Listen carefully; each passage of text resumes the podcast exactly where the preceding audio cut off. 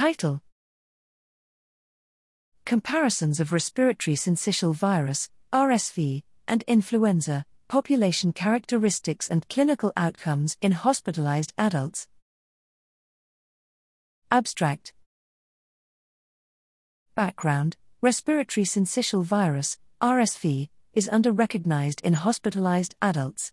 We evaluated severity of acute respiratory illness, ARI, including intensive care unit, ICU, admission and mechanical ventilation in a national surveillance network.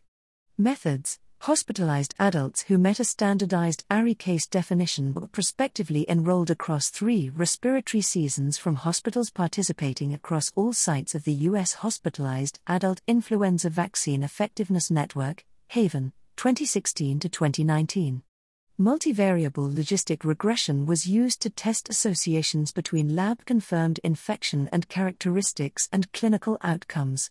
Results Among 10,311 hospitalized adults, 6% tested positive for RSV, N equals 622, 18.8% positive for influenza, N equals 1,940, and 75.1% negative for RSV and influenza, n equals 7,749. The proportion of adults with congestive heart failure, CHF, or chronic obstructive pulmonary disease, COPD, was higher among adults with RSV than influenza, CHF, 37.3% versus 28.8%, p less than 0.0001, COPD, 47.6% versus 35.8%, p less than 0.0001.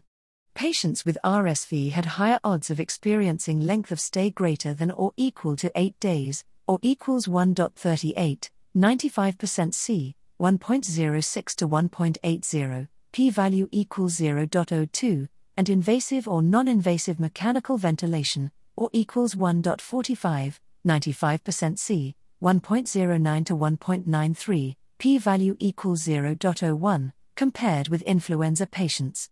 Conclusions Our findings suggest patients with RSV might incur worse outcomes than influenza in hospitalized adults, who are likely to have pre existing cardiopulmonary conditions.